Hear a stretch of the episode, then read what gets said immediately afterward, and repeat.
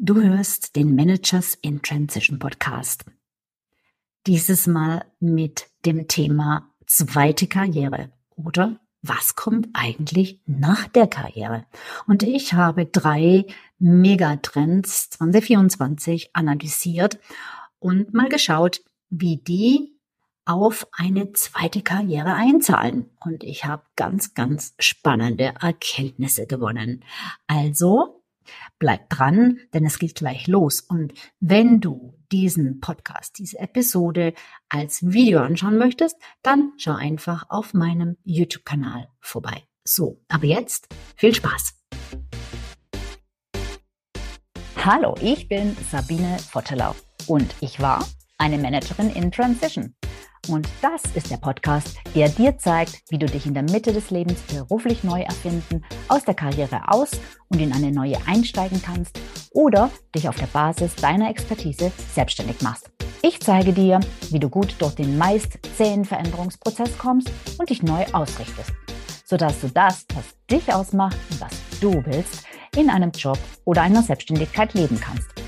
Ich versorge dich hier regelmäßig mit meinen besten Tipps und Strategien sowie mit meinen Erfahrungen und Learnings auf dem Weg von der Karriere in die Selbstständigkeit. Zweite Karriere oder was kommt nach der Karriere? Ja, ich habe mir mal drei der Megatrends 2024 angeschaut die aus meiner Sicht Auswirkungen auf Karrieren haben, und zwar gerade auf die Karrieren von Menschen in der Lebensmitte, die sich überlegen, nochmal neu zu starten, also eine zweite Karriere zu starten, nach der Karriere sozusagen. Nochmal was ganz Neues zu beginnen. Und ich habe sehr, sehr spannende Dinge gefunden. Du weißt ja, ich bin sozusagen die Expertin für berufliche Neuorientierung in der Mitte des Lebens. Das heißt, ich befürworte das natürlich und ich sage jedem, der zweifelt, ob er das noch machen kann mit 50 oder über 50, ob er nochmal neu anfangen kann. Ich sage jedem, ja klar, kannst du. Und genau deshalb habe ich gedacht, ich schaue mir mal diese Megatrends an, denn ich finde, die zahlen ganz gut auf dieses Thema ein. Denn die spielen eine Rolle. Und zwar eine positive Rolle für eine Neuorientierung 50. Worum geht es? Es geht um den Megatrend Silver Society. Das ist der demografische Wandel. Weltweit werden die Menschen älter und bleiben länger fit. Dann haben wir Nummer zwei, New Work, beschreibt den Wandel des Verständnisses von Arbeit, also weg von der klassischen Karriere hin zu flexibleren Modellen von Arbeit.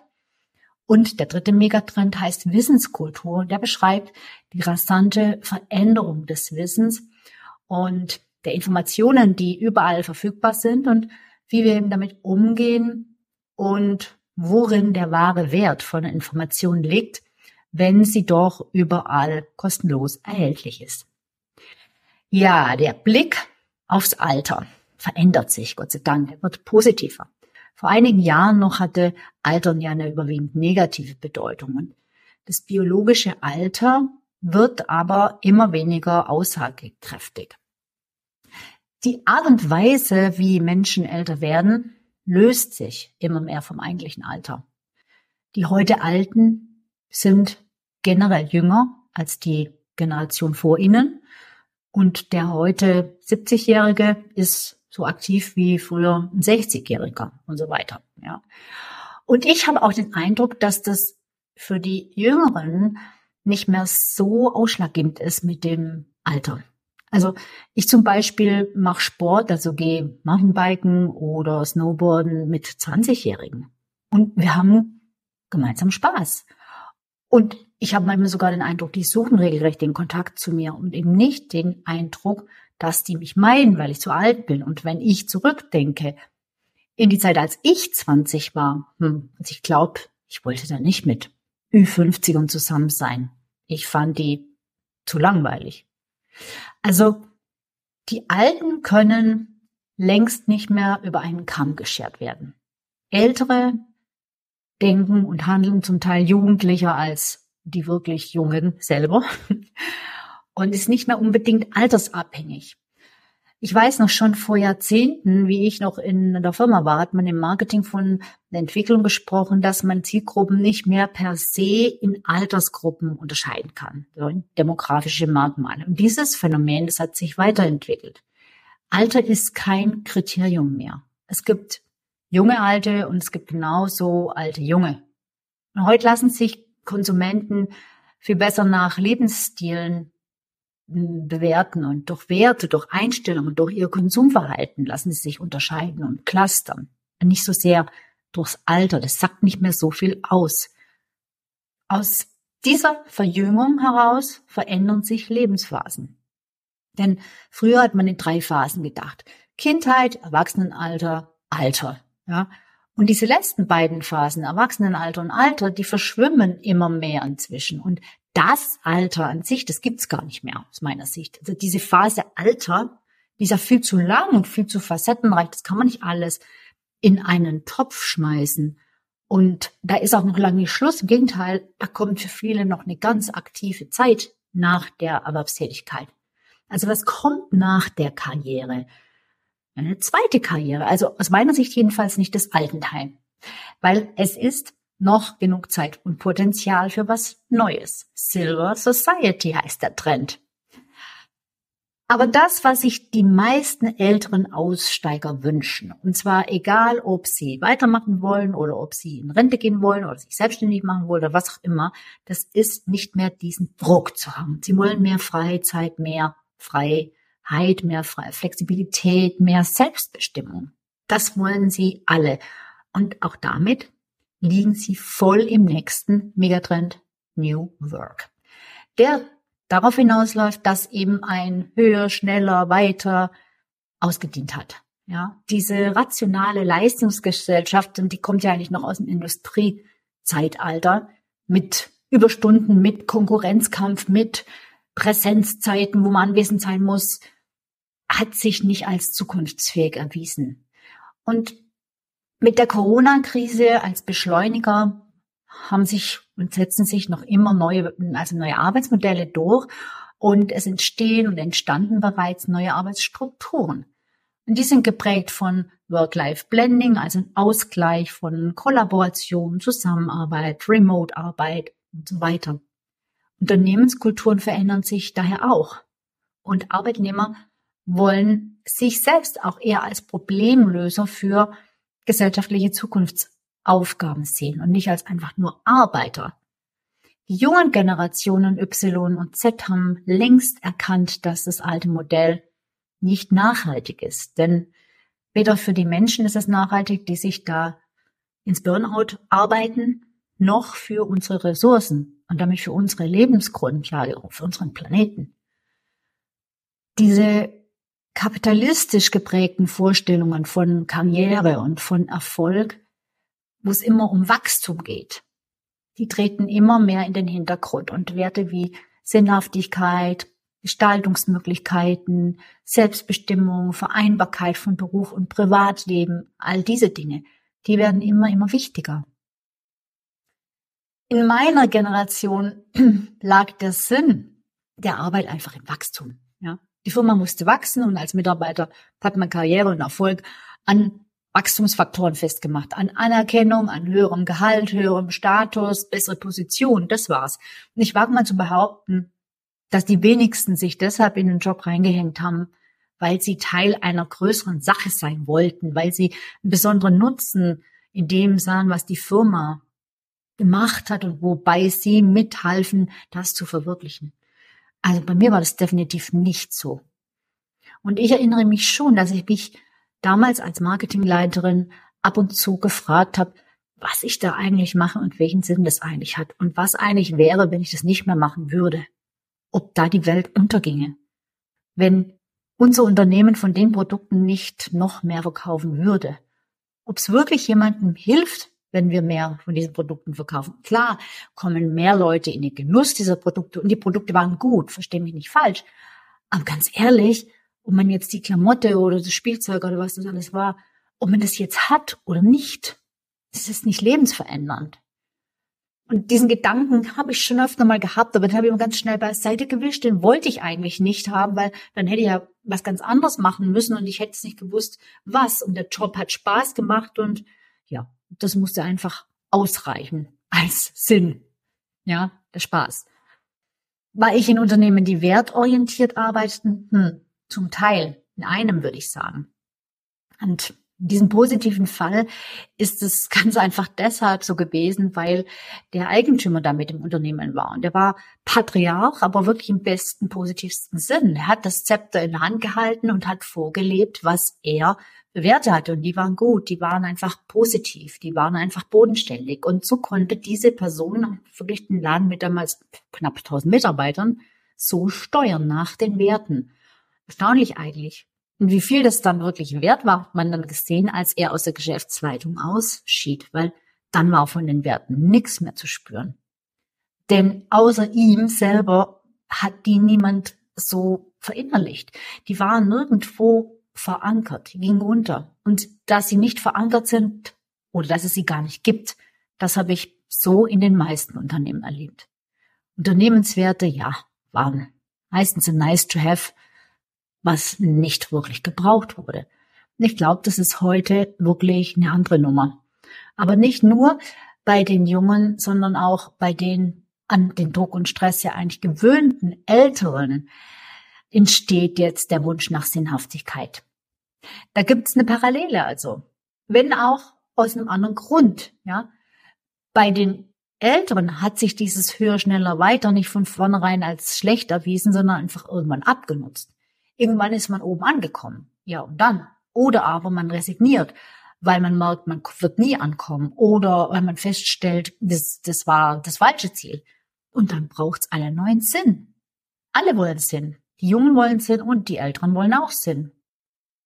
Hinzu kommen New Work neue Arbeitsmodelle, die den neuen Werten Rechnung tragen, also Remote oder Hybride, Teilzeit oder projektweise oder interimistisch oder freiberuflich oder von überall auf der Welt oder was auch immer. Arbeitnehmende sehnen sich nach Modellen, die Beruf und Freizeit ineinandergreifen lassen, wo das nebeneinander sein darf, ein fließender Übergang ist zwischen Arbeit und Privat. Und was ermöglicht einfach, dass sie auch flexibel auf private Dinge reagieren können dann kann ich halt zwischendrin mal eine Stunde mit dem Hund rausgehen und einfach so meine Zeit und mein Leben selbstbestimmter einteilen. Das ist das, was Menschen möchten. Alte Karrieremodelle, bei denen du nur erfolgreich sein konntest, wenn du dem von dir einmal eingeschlagenen Pfad treu geblieben bist und brav die Karriereleiter hochgeklettert bist, die haben auch ausgedient. Aufgrund der stärkeren Gewichtung von diesen persönlichen Faktoren, also wie zum Beispiel die erwähnten Werte, bei der Jobwahl überlegen die Menschen heute, wie soll ich sagen, selbstverantwortlicher, erwachsener irgendwie, welche Art, Art von Arbeit sie machen wollen. Und so kann die richtige Entscheidung eben auch mal ein Seitwärtsschritt sein, statt einer auf, den, auf die nächste Stufe. Oder er kann auch mal aus einer Pause bestehen. Und das, ohne dass es der Karriere schadet. Das wäre früher doch undenkbar gewesen. Also die, diese berühmte Lücke im Lebenslauf. Oh Gott, oh Gott, bloß nicht auf, um jeden Preis vermeiden. Die New Work Bewegung, die hört sich vielleicht zunächst nach etwas für die Jungen an und da heißt dann ja auch manchmal, ja, die wollen halt nicht mehr so viel arbeiten. Aber hey, die spielt doch auch denen in die Karten, die in die zweite Karriere starten wollen. Das ist doch super. Und der dritte weitere Megatrend der sich ebenfalls auswirkt, positiv ist, die sich verändernde Wissenskultur. Das Zukunftsinstitut, was immer so Megatrends untersucht, schreibt, die Zukunft gehört der Könnenskultur. Also auch wenn wir in der Schule danach nicht bewertet werden, nach wie vor nicht, aber wir kannten schon doch den Spruch, das musst du nicht alles auswendig können. Du musst nur wissen, wo es steht, damit du es gegebenenfalls nachschlagen kannst. Mittlerweile brauchst du nicht mal mehr wissen, wo es steht, weil du kannst einfach Google oder Chat GPT fragen. Die wissen es auf Anhieb, wo es steht, was du suchst. Ja. Viel Information und Wissen ist also kein Wettbewerbsvorteil mehr. den richtigen Teil des, des, dieses Wissens nutzenbringend fürs Richtige anzuwenden, das ist relevant. Das ist wichtig. Und diese Art von Wissen, die entsteht nicht, indem man sie einfach auswendig lernt, sondern sie entsteht langsam. Durch Erfahrung, durch Versuch und Irrtum und durch Interaktion. Da geht es um Zusammenhänge, durch, es geht um Kompetenzen, es geht um zwischenmenschliche Begegnungen, es geht um Austausch. Das ist da wichtig. Und das ist wieder ein Pluspunkt für die Älteren, die genau diese gelebte Erfahrung mitbringen. Diese Bewegung treibt laut Zukunftsinstitut übrigens auch einen Wandel im Wirtschaftssystem an. Und das finde ich klasse, weil ich finde, diesen Wandel braucht unser Planet und unsere Gesellschaft aus meiner Sicht wirklich dringend, nämlich den Wandel von Wachstum zu Weisheit. Mhm. All das spricht doch absolut für die zweite Karriere, oder? Und damit meine ich, in der Mitte des Lebens nochmal was ganz anderes zu beginnen. Die steigende Lebenserwartung, die verändert Lebensplanung oder sollte zumindest deine Lebensplanung verändern. Ja, ich hoffe, du wartest mit 50 nicht schon auf die Rente, denn überleg mal, von 50 bis 80 oder 90 sind 30 beziehungsweise 40 Jahre. Bleibt genauso viel Zeit für Arbeit, beziehungsweise lasst uns eine sinnstiftende Betätigung nennen, nicht unbedingt Arbeit, bleibt genauso viel Zeit wie vor 50, wenn du zwischen 10 oder 20 bis 50 bist, sind auch 30 bis 40 Jahre, wo es um Arbeit geht. Und vielleicht sieht diese Arbeit nach 50 anders aus. Eben mit mehr Sinn, weniger auf höher, schneller, weiter und auf Leistung getrimmt und mehr auf Erfahrungsvermittlung und auf Weisheit, ja. Vielleicht haben wir in der zweiten Karriere nicht mehr die körperliche Kraft, die uns in der Sturm- und Drangzeit viel hat leisten lassen. Aber wer sagt denn, dass Erfahrung und Gelassenheit nicht genauso gute Ergebnisse hervorbringen können und vielleicht sogar noch mehr wert sind? Und vielleicht brauchen wir gerade jetzt diese Dinge besonders. Da wir heute durch die New Work Bewegung so viele verschiedene Varianten von Arbeit haben, bist du völlig frei, das Format zu wählen, was deinen Erwartungen an die zweite Lebenshälfte entgegenkommt und entspricht. Also du willst nicht mehr Vollzeit arbeiten? Ja. Okay, dann mach Teilzeit. Du willst beruflich endlich nicht mehr dauernd reisen? Ja, okay. Kannst du. Du willst nicht mehr in ein Büro fahren? Ja, dann arbeitest du eben von zu Hause aus. Oder du willst lieber gar nicht mehr angestellt sein und auf eigene Rechnung arbeiten? Ja, dann mach das. Oder was immer du willst. Go for it. Es ist möglich. Die einzige Voraussetzung ist, dass du dir klar werden musst, was die Rahmenbedingungen sind, die du erfüllt haben willst. Also willst du mehr Selbstbestimmung? Und wenn ja, wie sieht das für dich aus? Du musst wissen, was du willst, damit du rausfinden kannst, wie du das am besten erreichst. In welchem Format von Arbeit. Früher sehnten die Menschen, die dem Druck und dem Stress und dieser Angebundenheit entkommen und mehr Freiheit haben wollten, die sehnten die Rente herbei. Und die haben sich gesagt, oh, Gott sei Dank, ich habe nur noch ein paar Jahre, dann ist es endlich soweit dann habe ich endlich, dann bin ich frei. Und ich glaube, das ist nicht mehr zeitgemäß, weil erstens musst du lange warten, bis es soweit ist. Ziemlich lange. Also wenn du schon mit 50 das Warten anfängst. Hm. Und zweitens sind die Möglichkeiten zu arbeiten, ohne eben diesen Druck, Stress und diese Angebundenheit so vielfältig wie nie. Also das heißt, du brauchst gar nicht unbedingt in die Rente gehen dafür. Und drittens ist Arbeit heute für viele mehr als nur eine Einkommensquelle es macht Spaß und es kann Sinn stiften. Und das ist doch das, was wir auch mit 50 noch haben wollen, oder? Bist du schon, wie sage ich, im, im Downsizing-Modus? Also zählst du die Jahre bis zur Rente? Ja, wenn du das machst, keine Sorge, ich will dir den Traum nicht nehmen. Aber bitte bedenke, das Gras sah auf der anderen Seite schon oft grüner aus als hier, ne? Und Es schadet nie, einen Plan B zu haben. Vielleicht willst du folgenden Gedanken mal zulassen. Was wäre eigentlich, wenn eine zweite Karriere oder vielleicht sogar schon eine dritte ganz anderen Regeln folgen könnte als die erste? Nämlich deinen Regeln. Und wie wäre es, wenn du dazu gar nicht bis zur Rente warten müsstest, sondern wenn du damit mit 50 oder 60 beginnen könntest und du es klasse finden würdest? Wäre das nicht cool? Wenn du Lust hast, dieses Thema weiter zu reflektieren, dann lade ich dich herzlich ein zu meiner neuen Masterclass mit dem Namen Escape. Ja, der Name ist Programm. Escape. Flüchte, fliehe vor Druck, Hamsterrad, Stress und all dem, was du nicht mehr willst. Und finde raus, was es stattdessen ist. Und wenn du möchtest, melde dich gern zu dieser Masterclass an. Die findet Anfang Februar statt, aber melde dich am besten jetzt gleich an, wenn es dich interessiert. Und den Link, unter dem du das tun kannst, den schreibe ich in die Show Notes. So. Und jetzt ja, wünsche ich dir weiterhin einen schönen Tag und bis zum nächsten Mal. Deine Sabine.